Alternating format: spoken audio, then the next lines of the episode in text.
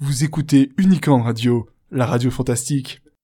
C'est l'heure de notre émission politique, le débat, produite et animée par Zoé, avec la participation d'Alice et de Manon. Bonjour Alice, bonjour Manon. Bonjour. Et bienvenue dans notre nouvelle émission. Donc aujourd'hui, on va faire un débat sur l'après Charlie et l'après les, après les attentats.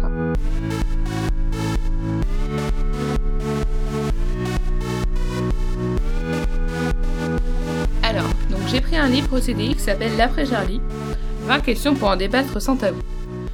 Avez-vous lu le livre? Euh, non. Non. C'est très bien, c'est pas grave, on va faire un petit heure. Alors, première question. Pourquoi des millions de personnes ont-elles marché contre l'assassinat des 17 personnes en France et n'ont pas fait de même pour la Syrie où 200 000 autres personnes ont été tuées?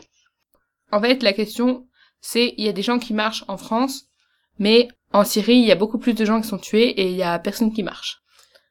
Qu'en Bah, pensez-vous Ce que j'en pense, c'est que si nous on marche pour ceux qui meurent dans notre pays, c'est parce que justement c'est notre pays, donc on se sent plus concerné que ce qui se passe dans les autres pays, tu vois. Et vous, Alice Et pareil que Manon, exactement. Que non, c'est notre pays, du coup, on est, on va plus marcher pour euh, notre pays que pour les autres pays. Euh, Je trouve pas ça normal parce que 17 personnes, c'est notre pays, on se sent concerné, on se sent menacé, mais en même temps, 200 000 personnes, c'est un nombre assez important, du coup... euh, Oui, c'est vrai, mais en même temps, on, on sait, enfin, moi personnellement, j'en sais rien de, de la dictature qui se passe en Syrie, donc marcher pour eux, enfin, je me sentirais un peu comme une faux cul, en fait, plus ou moins. Je peux le dire que comme ça, je me sentirais. Et vous, Alice, un avis personnel? Euh, non. Très bien. Euh, Question suivante, donc c'est... Pourquoi ne dit-on pas que les premières victimes des djihadistes sont des musulmans? C'est une bonne question, mais à mon avis, oui, c'est c'est même eux les premières victimes parce que euh, vu qu'on se méfie de plus en plus des bah, des musulmans vu qu'ils sont non des djihadistes vu qu'ils sont musulmans, on a tendance à tous se mettre dans les dans le même panier et du coup on devient beaucoup plus méfiant et puis ça donne une mauvaise image de leur religion donc euh, selon mon avis, oui, c'est eux les vraies premières victimes. Oui, alors que les djihadistes euh, sont des musulmans extrémistes. Oui, voilà. Oui. Ils sont poussés à, ils poussent à l'extrême euh, ce qui est dit dans le Coran et des fois ils ne lisent même pas le Coran. Oui. Oui. Pensez-vous que les djihadistes tuent uniquement des musulmans? Non. Des non-musulmans, pardon? Euh, franchement, j'en sais rien. Moi, je pense que euh, ils tuent euh, des non-musulmans, mais aussi des musulmans. euh, En fait, peut-être qu'ils tuent tous les gens qui sont pas d'accord avec... euh, Ouais. Voilà, Parce que si on prend l'exemple des attentats qui sont, à- qui sont qui se sont déroulés le 13 novembre, je crois, il y a euh, au Bataclan, il y avait plus de 19 nationalités différentes. Question suivante. Pourquoi les élèves n'auraient-ils euh, pas le droit d'exprimer leurs convictions religieuses ou politiques à l'école? Alors moi personnellement, je pense que si chacun était là dans son petit croix, dans son petit coin, pardon, avec sa petite croix, sa petite, euh, son petit croissant de lune ou euh, Sa petite étoile, ben ce serait un peu, enfin les gens ils se regrouperaient souvent avec leur religion et pas avec les autres. En fait, oui. le principe de l'école c'est quand même de rassembler des gens qui vivent pas forcément dans les mêmes Oui, communautés. il y a ou- ça, mais moi je vois surtout les risques de conflit en fait. euh, Genre, euh, tu penses pas comme moi, euh, Ouais, exactement, T'es- t'es les pas- conflits. t'es pas, t'es pas, t'es pas quelqu'un de bien quoi. Enfin, des gens qui peuvent penser ça, donc quoi, il y aurait des conflits, des trucs comme ça. Alors, nous allons quelques minutes revenir sur euh, les attentats qui se sont passés donc euh, récemment, le 13 novembre. Euh, si les professeurs doivent être neutres, pourquoi les élèves sont obligés de d'être neutres, de ne pas avoir un avis sur ce qui s'est passé? À mon avis, on, on devrait pas être obligé de rester neutre, on peut avoir notre avis. Bon après, je dis pas non plus qu'il faut l'exposer à tout le monde parce que bah ça peut contrarier des personnes. Mais euh, non, je pense pas qu'on soit obligé de rester neutre non plus à 100%. euh. Et vous, Alice? Euh, moi, je pense aussi que euh, il faut pas, euh, enfin, il, il faut ne pas rester neutre euh, comme euh, les professeurs. Il faut exprimer. Euh, Moi, je pense que les professeurs, ils impliquent des notions, donc ils doivent rester neutres et pas donner leur avis. Mm. Si imaginez un professeur arrive avec une énorme, un énorme Bouddha sur la table et dit, et dit, euh, vous devez tous croire en Bouddha, on sera pas tous forcément d'accord. Prenons l'exemple de ce matin en physique-chimie, quand la prof avait un avis différent de, de celui de certains élèves. Donc, euh, bah, du coup, elle ne l'a pas exposé, elle est restée neutre, quoi. Elle a fait son cours sans, sans inculquer Ouais. euh, Parce telle façon de penser à qui que ce soit. Parce qu'il s'était passé euh, quelque chose euh, avec euh, Oui, du coup, des enfants de éviter- pharmaciens ouais, pour éviter. euh, Sorte d'éviter les conflits. Ok, elle- Voilà, exact. Alors, j'ai trouvé une autre petite question, une dernière petite question. Question bonus. Pourquoi interdit-on aux mamans musulmanes qui portent un foulard d'accompagner les sorties scolaires? Alors moi, je pense que c'est surtout pour une question de laïcité et ben, les mamans euh, qui portent le voile, c'est des mamans comme tout le monde, donc c'est un petit peu pas normal qu'elles puissent pas accompagner les sorties scolaires de leur enfant. Mais Oui, je pense qu'après, c'est juste à cause du voile. Je pense pas que ce soit le fait en elle-même, en, en lui-même, pardon, que, qu'elle soit musulmane. Je pense que là n'est pas le problème, mais, euh, c'est- pour une question de neutralité. Je parle- pense qu'elles doivent éviter de porter le voile pour les sorties scolaires. quand je parle du foulard, je parle juste du foulard autour du cou, pas oui, du oui, voile oui. intégral. Moi, je... j'avais compris. Ouais, moi, c'est vrai que je pense que, enfin, elles, euh, les femmes euh, voilées, on peut-être qu'on les prive de faire les sorties, mais après, il y a peut-être d'autres personnes qui vont quand même, enfin, d'autres parents qui vont venir accompagner et que eux, ils ont la- leur croix. euh, c'est un petit peu pareil quand même. Alors, pourquoi la liberté d'expression, pour les caricaturistes, est-elle mise en danger à cette époque de l'année, alors que les attentats, c'était il y a presque un an? Donc, les attentats du 7 janvier, que Charlie Hebdo a été touché, donc Cabu et d'autres euh, dessinateurs et caricaturistes ont été euh, tués. Qu'en pensez-vous? Oula. Euh, Alors moi, je pense, Déjà, je vais vous donner mon avis. la question, déjà. Moi, je pense que faire des caricatures de certaines religions, c'est juste pour rigoler. Après, si la caricature est poussée trop loin, genre à l'extrême, par exemple, je sais que ils avaient fait un un prêtre, un prêtre avec un enfant en train de lui dire viens ici. Bon, ok, c'est un cliché, comme quoi les prêtres seraient tous des pédophiles. Mais après, est-ce que on est tous, ob- tous obligés de prendre les armes quand il y a quelque chose qui nous plaît pas? Non, mais euh, après, c'est vrai que si euh, si on se prive tous de s'exprimer, enfin, ap- après, on part... Euh...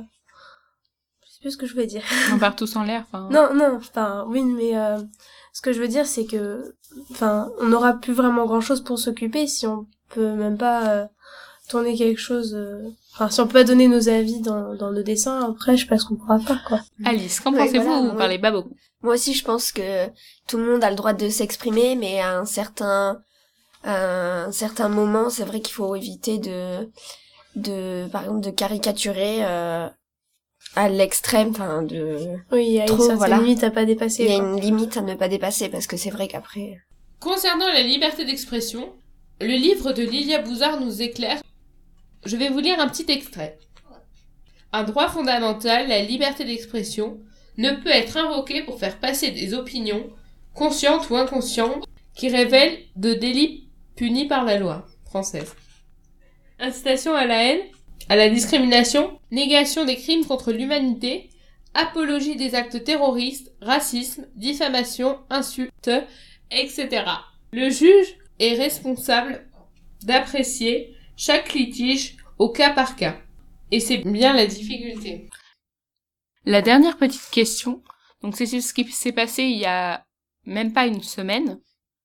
S'il y a une semaine, lundi dernier, les filles qui étaient venues devant le lycée. Deux jeunes femmes, donc de, on a appris plus tard qu'elles avaient 21 et 25 ans, je crois. Et elles sont arrivées devant le lycée, masquées, avec des cagoules noires, et avec de fausses kalachnikovs en plastique. Elles ont arrêté les voitures pour demander des cigarettes. Et euh, les gens croyaient que c'était des hum, vrais terroristes et qu'ils allaient euh, perdre la vie. Ah oui. Alors, euh, elles vont être, à mon avis, très fortement punissables. Et, bah, il me semble que- qu'elles vont avoir 5 ans de prison et 30 000 euros d'amende chacune. Alors, est-ce que vous trouvez que cette sanction, elle est juste? Après, il faut justifier pourquoi vous trouvez que la sanction est juste ou pas juste. Oui. Enfin, franchement, oui, je pense que c'est mérité. Parce que euh, c'est quand même pas une blague anodine. On sait que euh, y a, y a à peine à peine un mois, il y a, il y a eu des attentats, des- choses comme ça, et je pense que c'est vraiment une blague de très mauvais goût euh, que de se balader avec une fausse Kalachnikov euh, devant des établissements publics. Alors moi, je pense que, ok, c'est peut-être pas punissable. Il faut juste qu'en fait, on se détende. Je pense que ce qu'elles ont voulu montrer dans ce qu'elles ont fait, c'est peut-être qu'on est tous hyper à cran. Et bon, après, elles étaient, euh, elles étaient, enfin, elles avaient un, un cache sur le visage. Elles seraient arrivées euh, au moment où elles seraient passées, elles l'auraient enlevé, elles auraient dit c'est une blague, c'est juste pour vous montrer comment c'était, enfin, à quel point vous êtes sur les, sur les nerfs et, euh, je pense qu'elles auraient pris moins cher. Mais euh, le fait que ce soit à cette époque de l'année, que en plus elles étaient pas totalement euh, sobres, si vous voyez ce que je veux dire. Elles étaient sous l'effet de la drogue. Donc euh, ouais, après il y a en fait ça se cumule. Le fait qu'elles soient allées devant un établissement déjà, qu'elles soient pas tout enfin qu'elles soient sous l'emprise de drogue, qu'elles soient majeures, enfin qu'elles le fassent à cette époque de l'année. Non, et puis, euh, je- en fait, franchement, je sais pas ce qu'elles ont voulu démontrer.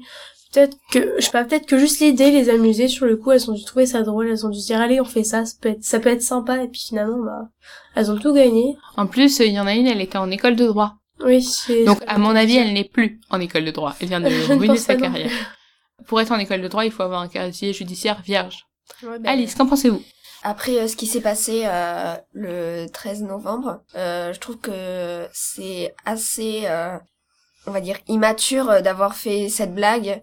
Parce que c'est vrai que s'il y avait eu des élèves qui auraient pensé que c'était des vrais, ben, des vrais terroristes par exemple, ben, ça aurait aggravé, je pense, la chose.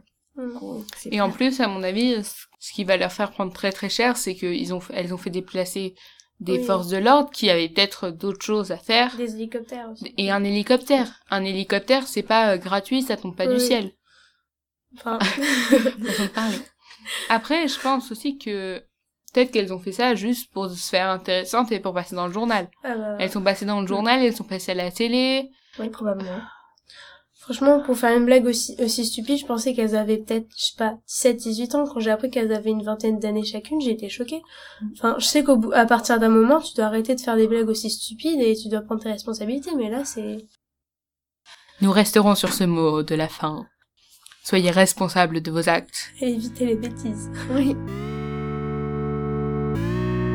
Aujourd'hui, nous avons débattu sur L'après Charlie, un livre écrit par Jean-Louis Bianco, Lilia Bouzard et Samuel Gribowski. Donc ce livre s'appelle 20 questions pour en débattre sans tabou. Les éditions de l'atelier et vous pouvez le trouver dans, au CDI. Sa référence c'est 322.1 BIA. Donc c'est dans tous les bons CDI que vous pouvez le trouver. On se revoit à la semaine prochaine et je vous fais un gros bisou.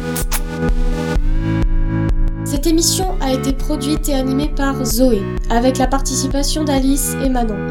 À la technique, Roxane et Mister Ghosty. La musique du générique a été composée par The Ark.